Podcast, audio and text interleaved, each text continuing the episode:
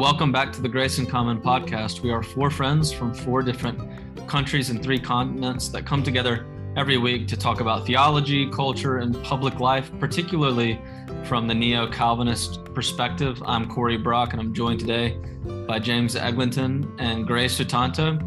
And we're going to have a conversation today about Christ and culture.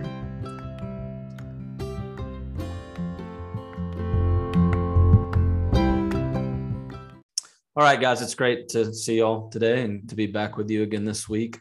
As uh, you know, and anybody that lives on Twitter knows very well, um, the past week or so, there's been an immense amount of talk about, to put it in the most generic sense, um, the question of how Christ relates to culture.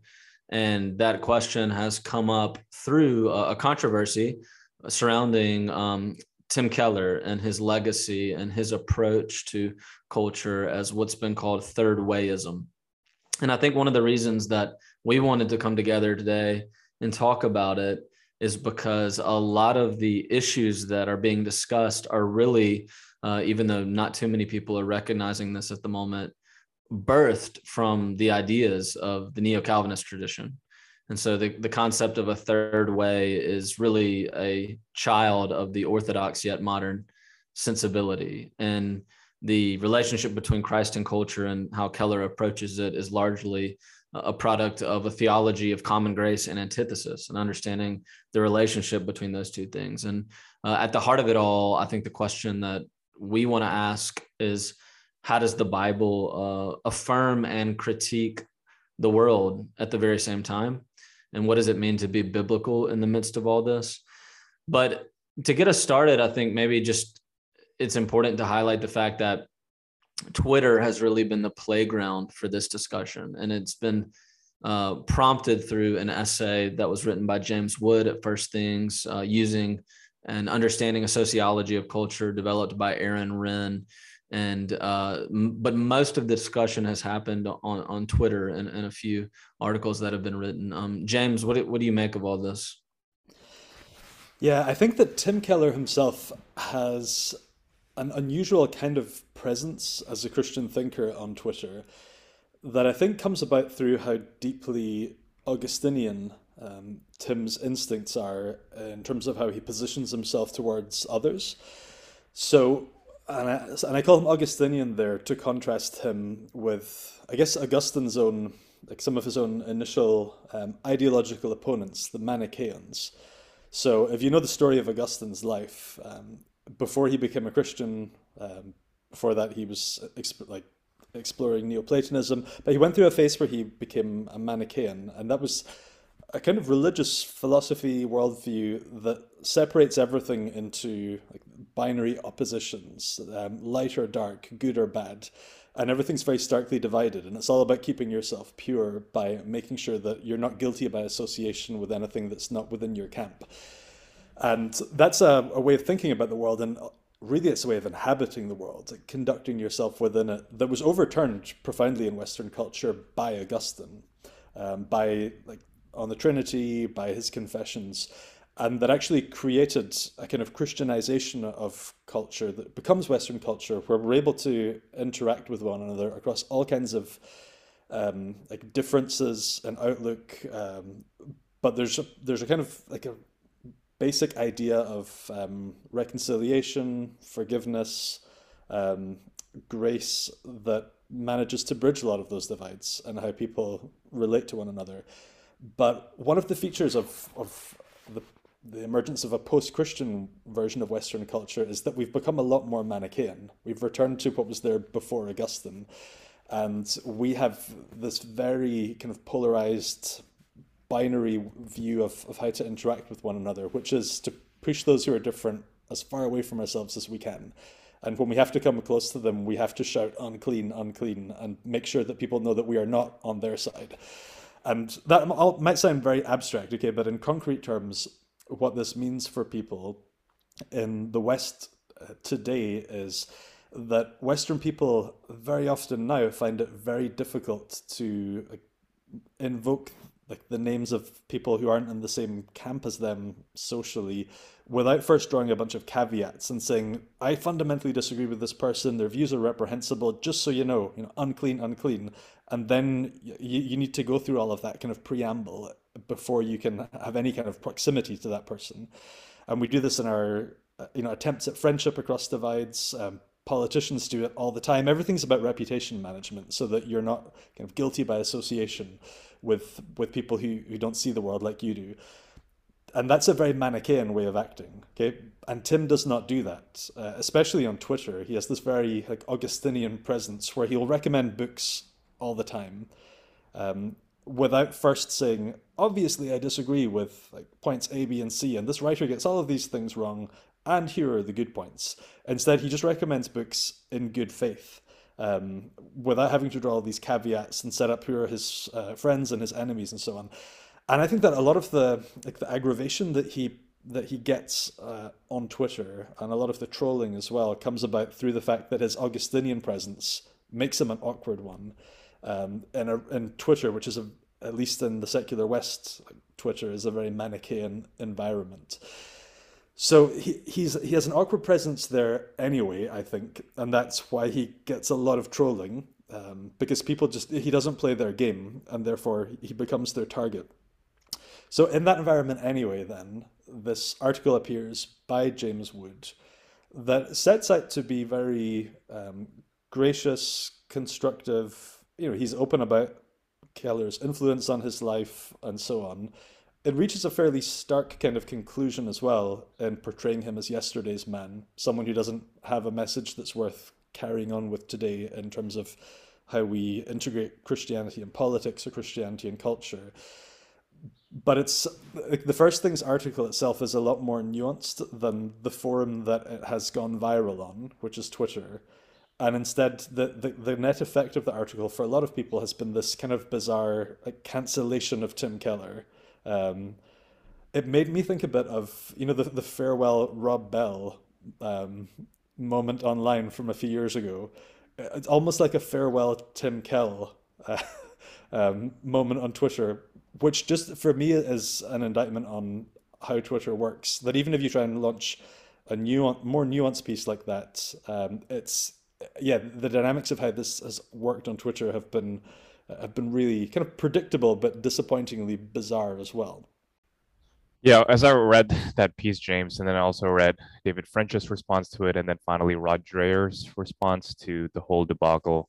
You know, every time I read Rod Dreher, even though I appreciate some of the things that he says in the Benedict option, you know, it's it's it's almost like I'm always reading this jeremiad from a apocalyptic wasteland that is the West and I can't help to think to myself, you know, just beyond the whole debacle, that that when I read Wood and Dreher, especially in these two pieces, this is this is writing from a standpoint of remembering, or at least having a memory of, right, um, Christians in a place of acceptance and even power in the context of the West, and sort of lamenting that that's gone, and now there's a limiting environment here. There's hostility to Christianity, but then when I read them, it's like, okay, let's zoom out a little bit and and from my own perspective, especially from ministry in Indonesia, I'm coming in the context where we are not able to get a new denominational license to start a new church. We're not able to marry uh, interreligiously and in the context like in Jakarta, Indonesia, right? Even though it's a very cosmopolitan sort of place, you still have to prove that you're of one religion uh, for you to, to get married there. Um, we had a Christian governor who was imprisoned for blaspheming the Quran, right? and this is supposedly a pluralist secularist country because of the islamic population. You know christianity just has all of these legal barriers for it to actually be able to spread. And, and to me it's like i i can say unilaterally and i think with, with great confidence i have way more confidence in my freedoms as a christian in the west in the context like america even right than i did in jakarta indonesia so to me it's like the, the only reason why, and, and maybe I'm speculating a little bit here, that there's this tone of grief, there's this tone of, of everything is so bad and everything is so doomsday like, is because of this memory of this cultural power. And I think um, because we're kind of losing that power now, we got to lament in this sort of way. And uh, interestingly enough, you know, there's this also charge that that Keller is sort of optimistic that if you're just sweet enough the other people. If you're just kind enough, winsome enough to them, you'll, you'll win them over. And that reminds me as well of the charge against Abraham Kuyper and Neo Calvinism that Neo Calvinism has this optimistic, sanguine hope that if we were just, you know, winsome enough, if we can just talk about the Christian worldview enough, the whole world would be captivated by it, and then we would win them over for Christ. And I actually argued in a reflection on ABC Religion. Uh, I wrote an op-ed on the imprisonment of the governor Ahok at the time. Again, a Christian Indonesian guy. I think he kind of fell off the, the hoop after after he was in prison. But but at the time anyway, I was reflecting upon Christian principles for public policy, and I was saying to myself, actually, if you follow the principles of neo Calvinism, it's not so that you might win the world over by being nice or winsome or by being communicating a Christian worldview or something like that, but it's actually about an affirmation of God's common grace, which means God is patient with unbelief. And if God is patient with unbelief, that necessarily means that Christians are not going to be Lord over culture in this current redemptive historical order. And if that's the case, then our job in a sort of political philosophy is to make room for everyone else on the table, even if it means limiting our own influence. And that's okay because we are pilgrims on the way. We are here in a in a in an outpost in the wilderness. We're waiting for Christ's lordship to return, and and so uh, we're okay with not being the major cultural power. Now, Kuyper tried his best with you know organic influences, journalism, and just as a person, things like that, and as a prime minister. But the whole philosophy is a philosophy of common grace for public philosophy, political uh, philosophy, and I think that creates a sort of limiting power for neo Calvinism and for Christianity in the in the public sphere. So to me, it's like when I'm reading these pieces, like what is the strategy now? Survival, or you know, if you want to win culture over, let's get over Tim Keller and Woods at peace, right? now I was thinking to myself, well, America's really not that bad. Let's zoom out a little bit, and um, that's just coming from an immigrant's perspective. And, and secondly, you know, it's um, the, the task has never been cultural dominion, and so if it's about what would win it best, it's not Tim Keller's way anymore. To me, it's like Tim Keller's, I think, way is the faithful way, just my own perspective. It's not necessarily the most pragmatic way, but it's the way we're supposed to be doing this. Yeah, that's really helpful, Gray. And part of what you're saying there at the end is is to simply say that the third way ism, which is a is a fuzzy concept, but I think the way Keller uses it and the way uh and it it's pointing to a an older idea uh, is just simply to ask the question what does it mean to be biblical? And to approach the world from the perspective of the bible in an antithetical culture. And uh, i think that that leads to a question that i have for both of you that is really at the heart of all this the way i see it at least. And i think that's should we approach the world and our relationship to the world primarily through the questions and demands of evangelism. So when I listen to that question, Corey, and I try to think about it in terms of Christianity as I grew up in it in a Scottish context, um, where evangelism is very direct, you know, it's confronting someone in a very narrow sense with you know, a direct set of claims about their sinfulness, their need to repent, um, that there is salvation through trusting in Jesus. Um, you could think about evangelism there in that very narrow sense, but what there wasn't a lot of in the kind of you know broad kind of evangelical background in the UK that I grew up in was something that is the backdrop to all of that evangelism, which is what I think I find really compelling about Tim Keller actually, and, and also what I find compelling about and find compelling about neo Calvinism, which is that alongside the like the very like the tip of the arrow of event of evangelism, that there's something that's much bigger around it, which is um, a demonstration of like the Catholicity of Christianity across the whole of life. That there's also uh, an argument for Christianity that is what Christianity itself looks like in all of life. Um, that it's truly a Catholic faith. And um, how this ties in with the third way question, and I guess we should probably explain for listeners what the third way question is as well.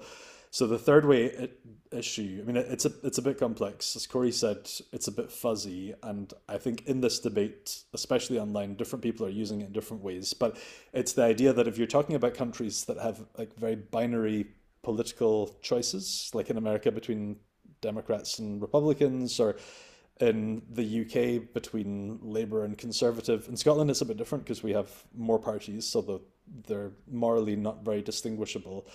Um, or like Australian politics is very binary as well. So the third way ism, um, whatever that means as a broad ism, for listeners who don't know, is that idea that that Christianity isn't coterminous with like either or, and instead Christianity will require you to think outside the, the box of, of just the two options, right? Um, and that Christianity will require you to critique both, and you won't find a perfect set of answers in either side of a binary choice. So anyway, I was saying that this kind of the idea that Christianity is a faith for all of life, I think, is connected to why you would want to have a third a third way, something beyond a, a binary in a, in a, in a culture war or in a basic political opposition. Um, and that is just the idea that Christianity does apply to all of life. Um, so it's broad, it's capacious, its its vision is as broad as the whole scope of life, like the entire terrain of human existence. You know, in Kuyper's terms, every square inch. Um, and because of that, then the, the, what it, what it means to think about being Christian, to express all of life on the basis of Christian thinking, Christian principles, um, that is something that I think it, when when you really take that to heart, it makes like package deal politics in Western secular environments much less comfortable as a place to rest. In fact, everywhere you go, you find you don't quite fit in. Um, and you'll find aspects in whichever party you're in that that just are not easily reconcilable with the Christian faith. So you see that the Christian faith, even if it, if it's if you can see kind of haphazard um, kind of reflections of it in different parts of whatever political package deal you're exploring, you won't find the whole thing. So the kingdom of God is still something that's different to our, you know, the, the options that are available on our political menu. Um, and I think you know some of the critiques of of the idea of thinking in third ways like this, like like in the Wood article, um, he thinks, well, he says that one of the problems with third way thinking is that um, it leads to a kind of moral, um, um, a kind of moral equal weighting. So you might find like different failings in one side of uh, on one side of the political binary to another. Yeah, so you know you might find one side of the political um, choice that um, defends the lives of the unborn, but is weaker on defending the lives of um, you know, immigrants or refugees or something like that. Whereas on the other side, they're big on on uh, the integrity of the life of the, the immigrant or the refugee or the asylum seeker, but they have a very different track record on the, the integrity and the value of the life of the unborn human. And Wood's piece implies that there's a kind of slippery slope within third way thinking that it just treats all of these as though all sins are, are equally weighted. Um, I don't think that's the case at all, or at least it's it's like there's nothing inherent within the bigger theological picture that needs someone who th- sees third way thinking as as compelling to treat all sins as equal. In fact, if you do that, then I think you've like the, the issue is a theological one that's the, the, the, like there are there are problems in your doctrine of sin, and certainly the the Reformed tradition does not treat all sins as equal. So thinking outside the binary doesn't mean that you treat everything with with equivalence. Um, but beyond that, you know, to come back to this, like the earlier discussion on Augustine, I think at least within neo-Calvinism, and you see this really clearly in J.H. Bavinck, but I think earlier figures see it, see it like this as well. I think Herman does, and I think Kuyper does. Um, Augustine is the architect of of Western culture. Um, in helping us uh, see that well he overturns everything that was there before and then he he helps us see that actually sin is disorder it's the disorder of, of a good creation. And that means that human societies are fundamentally disordered as well. There's no there's no proper harmony of all of the different diverse elements that should be there. And then I think that shapes neo Calvinists to see Western culture as it develops as different, differently disordered iterations of actually the, the legacy of Augustine. So you have it's kind of like when we interviewed Alex Seng a few episodes ago, and he had this great line there that what happened in the modern West wasn't that the modern West completely abandoned Christianity and moved on to something different. Instead, it secularized Christianity and it disordered Christianity's sensibilities and started to play them against each other. So, if you're a third way kind of Augustinian neo Calvinist thinker, when you look at binary political systems that are all in one way or another playing with very disordered, kind of mutant versions of a Christian heritage, um, you won't find a a properly Christian reorganization of those things within within secular political parties or p- political packages. So, yeah, I, uh, I guess I, I just I, I, I don't find the argument for um, um, the kind of you know equal weighting of things um, across the binary options as as compelling. Actually, I think that third way thinking has no need to do that at all. Yeah, right. And I think what's what's rooted underneath that, James, is is this idea that Christianity and culture are distinct, that Christianity is not tetherable to one particular culture, that Christianity always transcends every culture, but will find, because of common grace and general revelation, points of contact in any culture that it finds itself in. It's rooted in the teachings of Paul, the book of Acts, Jew Gentile relations being overcome by Christ's lordship. You know, you're not a Jew first or a Gentile first, but you're a Christian first. And you could be a Christian who happens to be Jewish, or you can be a Christian that happens to be Greek or Roman or whatever else, right? And so suddenly now Christianity can manifest itself in any culture and it's not identifiable with any any one culture or even any one subculture.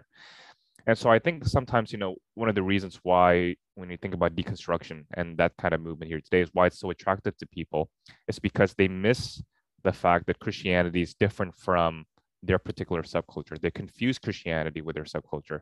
And to think that when they're leaving that subculture, it also means for them that they must leave Christianity too, whether it's the Christianity of the South or the Christianity of a particular location, right? And they're they're thinking themselves like, hey, okay, this is what Christianity is with a capital C. And so I gotta leave it now. And when I think about Indonesia as well in my context there and reflecting on my time of ministry there, like that kind of distinction between Christianity and culture is not really grasped yet by, by many in Jakarta because the main sort of ideological opponents for many Christian political leaders and Christian people in power is Islam, of course, the, the hegemony of Islam and, and folk Islam as well. Um, there does not see that distinction between religion and culture. And so when you take a look at the Islamic political parties and also the um, the kind of work that that Muslim marketplace leaders are doing. They're you know investing in Islamic movies, and you would see movies about a Korean visiting visiting Indonesia and then meeting a, a, a faithful Islamic woman and suddenly he's attracted to Islam, and that's the whole movie, right? And that's it's it's almost like you're watching, you know, sort of the hallmark version of Christian movies in, in the states, where here's this very secular person he meets a godly christian woman and suddenly he becomes converted and that's the whole movie and that's supposed to be incredibly appealing but that's that's really what's going on here and, and, and i mean the of jakarta and there's there's islamic soap operas where a woman's going through you know some kind of hardship or a guy's going through some kind of hardship and the, the rest of the episode is them monologuing over shalat right and um, there's islamic bookstores islamic coffee shops things like that and a lot of the work of the Islamic political parties is to limit the growth of Christian churches. But then when Christians are also in power, they're doing the same thing. There's Christian soap operas that they want to instill. They're not praying over a monologue in the Shalat, but they're monologuing over, you know, uh, in a scene in the church or something like that. Uh, now those those are are more rare, but but what's going on is that that subtly what's being communicated as Christianity is being tethered to one particular ideology in that sort of context. And because most of the Christian political leaders and marketplace leaders that are in power are Chinese, there's a sort of suspicion in the broader native Indonesians looking at that and saying, you're not talking to us about Christianity. You're talking to us about Chinese family principles being embedded and communicated in your political ideology, in your soap operas, in your attempts to communicate through the media. And when you talk, take, you know, take a look at these Christian universities and Christian schools, they're censoring books because we're a Christian school. We only read Christian stuff here. And so there's a Manichaean, like you say, James, view of reality where it's Christianity against everything else. And when you take a look at the version of Christianity, it's really Chinese Indonesian Christianity. And I think what's going on in the States too is sometimes perhaps is this tethering of Christianity to one subculture within America, just as it's happened in Jakarta, Indonesia. And I think what what Christianity in terms of biblical Christianity and, and neo-Calvinistic Christianity forces to reckon with is this separation, but possible connection between Christianity and a particular culture. I think what the third way idea is really doing is just simply asking how do I take the biblical worldview and the and the contents of the Bible itself and its prescriptions and apply them in the current sphere. And that I think ought to always lead us to understand that no political order or political party in the current world will ever be coterminous with uh, the biblical concepts, like James mentioned earlier. And in that way, it's a really fairly uncontroversial claim because we believe in the kingdom of God that is yet to come and in the now and not yet. Uh, it's not possible to completely be attached uh, holistically to a political party or an organization or to agree with everything that everybody else is saying. But I guess I, I think about this question from the perspective of being a pastor and you know how I want in the midst of all this the, the people of the body of Christ to relate to the world and, and to the culture that's outside of them. And I mean, to, to speak about it simplistically, I mean, um, the, the Bible is relatively uh, simple, I think, and that's that our primary calling is to be uh, theologically mindful, putting on the minds of Christ before any other type of mindset. That when we become Christians, we become people on mission first. And that evangelism does become a primary means through which we want to approach the world. Uh, and to broaden it out from evangelism, it's probably more helpful to say uh, to be missional, to have a mission mindset, the mindset of witness, uh, which is the, to put on the mind of Christ. And you know, if you if you break the world down into two spheres, uh, one being people and the other being cultural institutions, we have a mission to both. Uh, we have a mission to people, which is to speak the truth in love and so, uh, coming and saying that this winsome approach, quote unquote, is a confrontational is is false. It's false in the way Keller talks about it. It's the it's false in the way the neo Calvinist tradition has talked about it. Right. Um, rather, the question is where do we locate the confrontation? And the confrontation has got to be most of the time, and, and most importantly, uh, the stumbling block that is the cross before anything else. If we come with the confrontation of the truth, but we do it in a way that's contextually appropriate and full of love. I mean, you think of First Peter, of Peter's call to always give an answer for the hope that's within you, and to do it with gentleness and respect is the quality he offers, the the virtue. Uh, that's the winsomeness mindset, I think, that that Keller has often portrayed and that we're talking about here. I think of even the qualifications for elders in First Timothy 2 that says that an elder needs to be well thought of by the outsiders, by people that are not within the Christian church, that are in the public. And this is in the Greco-Roman world. This is in Ephesus. You know, this is where um, they're worshiping Artemis uh, uh, through all sorts of absolutely sinful ways. Um, the temple of Artemis in Ephesus which is a stronghold of pagan thought in the in, in the Greco-Roman world. Um, and, and then when you think about our relationship to the world and its institutions and its cultural spheres, again, back to Timothy, um, we're to be uh, well, Paul, Paul says very clearly that things can be made holy by the word of God and prayer, that food can, that's been sacrificed to idols, that institutions are called to image God just like humans are, that the office of the king is at its best when it's imaging the Lord, and that all of these spheres and institutions, the Christian has to approach hoping to be in the world, in the midst of them, but not morally of them in order to make them holy again. and that requires winsomeness. It requires an approach that is both confrontational and full of neighbor love and love of enemy at the very same time.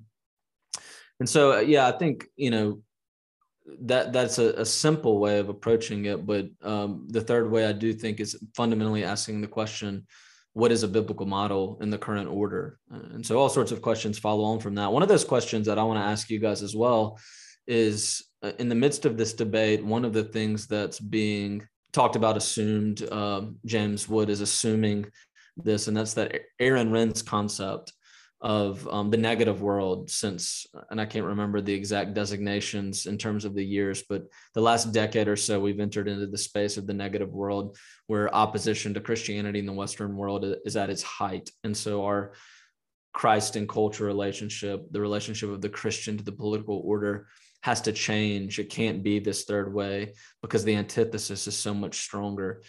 Uh, I want to ask what you guys make of that. If you accept that way of understanding the past 30 years. My the initial thought i have just to, to get us started is just to say and again this takes me right back to what i was just talking about about just being biblical. What does the bible say to us about our present context is um, how different is the negative world quote unquote from the greco-roman context into which christianity first entered? I mean obviously it's different in so many ways but um, it was quite a negative world. And so even in the midst of that, I, I just want to simply ask, like, what has changed uh, that speaking the truth in love has has had to become something different? Yeah, that's a great question, Corey. Um, you know, I guess I, I want to um, say as well that you know James Wood's piece is not saying let's give up on winsomeness because now it's time to be nasty, right? He's not saying yeah, right, exactly, yeah, of course. But the point I was trying to make at the very beginning about Twitter as a terrible forum for this whole conversation is that at one level it doesn't really matter that that's not what he said. That's what how people, the kind of trolls on Twitter who are now trying to cancel Keller are saying. We now live in this negative frame or this negative period. Therefore, it's time to you know fight fire with fire, and they're nasty to us. We will be nasty to them, and winsomeness is bankrupt because. I guess uh, uh, in the way that this debate spreads online, winsomeness is tied to the previous uh, in Aaron Renn's. And again, whether this is what Aaron Renn is arguing is a different matter. You know, the reception of the debate isn't the same as the original argument. So, the way that this is being received by a lot of people online is that um, the idea of being winsomeness, of being winsome at all, is seen as a kind of failed strategy that went with a previous part of the history in North America where people saw Christianity as neither good nor bad. Therefore, all you have to do is be extra nice, and then they will be receptive. Um, so yeah, I want to nuance that as well um, for you know J- James Wood's sake as well.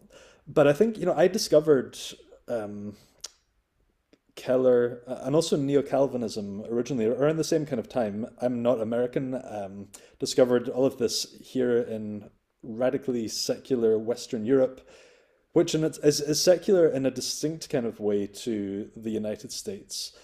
Um, but you know, I, I discovered all of this in a period uh, where you, you, I mean, you could you could describe it as that kind of negative um, culture where people assume that Christianity is, is bad rather than assume that it's neutral or good. And there's that kind of suspicion towards it in the first place um, for, for a lot of people. And I guess certainly the, the way that I first discovered um, Keller's approach, um, which I thought again was just was like an embodiment of First Peter three fifteen that you're prepared to make a defense to anyone who asks you for a reason for the hope that's in you, and that you do it with gentleness and respect.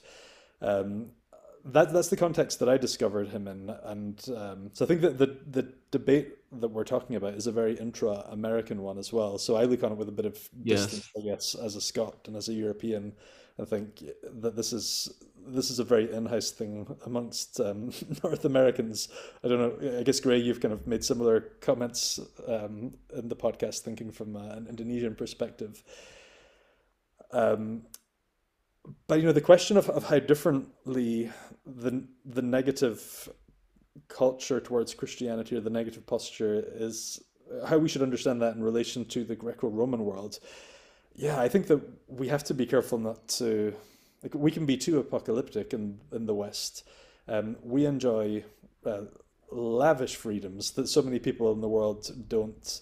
Um, certainly, Christianity has has lost a lot of the social dominance that it had. Um, if you were to go back four or five decades in Scotland, um, but you know, I have I have cousins who grew up in the Middle East and uh, who, growing up, I remember one of one of them once asked me if I got to go to Sunday school every week, and when I told him yes, he said I was the luckiest boy in the world because they they couldn't go to church at all ever um, unless they came back to Scotland on holiday.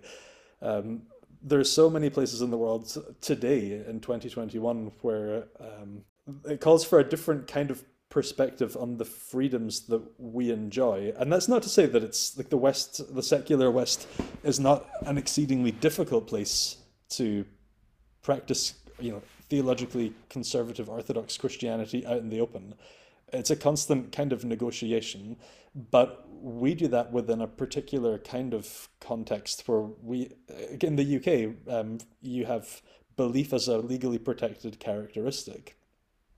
Um, and that's a freedom that again so many people in the world don't enjoy um, when I was working in the Netherlands, I had a, well, I have a friend who at that point was studying there, um, who was from India, and um, a comment he met, once made to me about his initial, I guess, puzzlement trying to understand how Christians in the secular West bemoaned um, a lot about secularization. He said that you know in in India Christians are actually asking for things to be made more secular because um, we don't have the same kind of basic freedoms that you have here. We would really like we would like to have a lot of the freedoms that you have, but uh, but we have Hindu nationalism and, and so mm-hmm. on that that really limits the freedom that we have to do things that Christians in the West take for granted, despite a lot of the challenges that come with secularization. So. Um, so I think that you know we, yeah we're not thrown to the lions um, in any kind of um, literal sense. We do have really difficult issues to work through with Christianity as a public faith. Um, but we also do that in a particular um, historical context where there's a lot that we have to, to lean on in terms of Christian tradition, but also a lot of the fruits of modernity actually give us um, freedom of belief and expression um, they're freedoms that, that the church needs to defend. Um, like I find it really troubling in across the West in general how um, religious freedom is seen as quite dispensable by a lot of secular Westerners, very much in Scotland. I think for a lot of people in the, in North America as well. Um, and that's really troubling for everyone actually not just people who want to exercise freedom to be publicly religious but the freedom of religious expression is itself the expression of the other core freedoms of liberal democracy like freedom of belief freedom of assembly freedom of speech if you have all of those freedoms that we all need to have to live in a free society you should have freedom of religious expression and if freedom of religious expression is diluted, it means that actually there's something really troubling that affects everyone that's happened a little bit um, before that, that and our eyes off the ball on that front. So, you know, thinking in a third way kind of perspective doesn't mean that you're oblivious to those things. In fact, I think it, it works really well with um, with that kind of perspective. Yeah, and I think Corey, your point about you know the Greco-Roman world being a very negative world and how that actually doesn't impact the way in which we are supposed to be communicating the truth and love. I mean, consider just, you know, revisit Acts 26 and Paul's defense before Agrippa, and I have it right there uh, open in front of me here. And consider the way in which he talks to this, you know, non Christian leader about the persecution that he's receiving from the Jews. He says that I consider myself fortunate that it's before you, King Agrippa. And then over and over again, he says, you know, oh king, in this connection, I have been, been disobedient, blah, blah, blah, right? I can't imagine, you know, if you're if you're sort of speaking in this sort of apocalyptic overtones, you know, just consider any president in the United States. It doesn't have to be this current president. But let's say you really don't like the policies it's doing. I can't imagine them talking in this way. I don't know. If, if that's the sort of tone that, that Twitter is communicating, how would you speak to your leaders? can you still pray for them? Can you still speak in this way that Paul is exemplifying for us in Acts 26? So I think just reading it back to the Bible, that that at the end of the day, it's precisely because the, the early church accepted the the sort of persecution coming their way and even martyrdom coming their way while they remain gentle that's exactly what i think was attractive to the greco-roman world and that is exactly what transformed it through the leavening powers of christianity in the long run and that yeah. continues in 2022 not just in 2021 yeah sorry I've, I've yet to adjust to the shift to 2022 i know that we're now in yeah. may but i'll get there yeah. september october I'll, I will get the year right and then suddenly it's 2023 it's just uh the months yeah. go by quickly but the days are long it's hard. It's hard. Yeah, it is hard. Yeah, you know, when you, we start to think about this in terms of the Bible, um, when I was reading through the Klaas Schilder reader that Marinus edited, um, there's a there's a really beautiful section in the reader by Schilder on paradox in the New Testament that I thought was just wonderful. And what he highlights there is that the the concept of paradox in the New Testament is something that gets, uh, I guess, just flattened out by how this gets translated in that Dutch context, but also in English as well. And the specific instance that Schilder writes about is it's in Luke's Gospel, and it's where human beings see this man, Jesus Christ, forgiving sins. And in the English translation, we have that they that the people praised God because saying we have seen remarkable things, but actually the, the, Greek text says we have seen paradoxical things. And Schilder uses this to argue that actually part of the compelling power of Christianity is precisely the notion of paradox. It enables you to hold together things that don't seem to fit well alongside one another, and yet you need them both in order to have a, a livable philosophy. Um, so the Bible itself actually equips us to hold together paradox. And if you don't have a concept of paradox, instead what you end up with is dualism, that there are these two things and I must choose one of the two and I can't have them both. And again, to go back to this Augustinian way of thinking, um, Augustine normalizes the notion of paradox in how Western people would go on to think. Like if you read through the confessions all the way through, it's you know how can you ask me for to give you my life when you own everything? uh, how praying to God, um, how can I ask you to fill me when you already fill everything, and yet I must ask you to fill me? Um, so Augustine normalizes paradox and actually makes dualistic binary divisions um, abnormal for a really long phase in Western culture. But that dualistic way of thinking that rejects paradox has become much more normal in modernity. So there's there's a really great article on the third way question that, that just came out on the Gospel Coalition's Australian uh, website by Chris Watkin. It's called um, "The Third Way is Dead: Long Live the Third Way." And one of the things that he brings up there is that modernity itself is fundamentally structured around dualisms. Um, and you see this in all kinds of like modern debates um, around like free will or causality. Um, you have lots of thinkers on all these kinds of issues who, um, I guess, the, the, more the, the more deeply you, you drink the Kool Aid of the Enlightenment, the more dualistically inclined you can become. So it's actually a very secular way of thinking in a modern context to to be very dualistic. Um, and the point that, that, that, Chris Watkin makes is that the modernity is fundamentally structured by dualisms in the first place. And we see this still all around us in terms of questions about power dynamics, um, the oppressed versus the oppressor, um, all that kind of stuff, and the, the proletariat and the bourgeoisie. I mean, these dualisms are all around us. And the argument that he makes is that unless you have some kind of a third way uh, approach how you think about this, then you actually just get locked in the dualisms. And I think that the, the, the third way is is actually a kind of modern recovery of paradox. Um, it's it's a way of lifting us out of um, again binary questions that tend to get um, you know split split up and annexed by either sides of political divides. Um, and that's again another feature of, of, third way thinking that I found uh, really really useful as a Christian in a very hostile environment. Um, and I guess you know another part of that article by Chris Watkin that's really worthwhile is just the, his recognition that the third way is an umbrella term, and that if if if you don't approach it with a lot of nuance in the first place, then the discussion is kind of meaningless and worthwhile.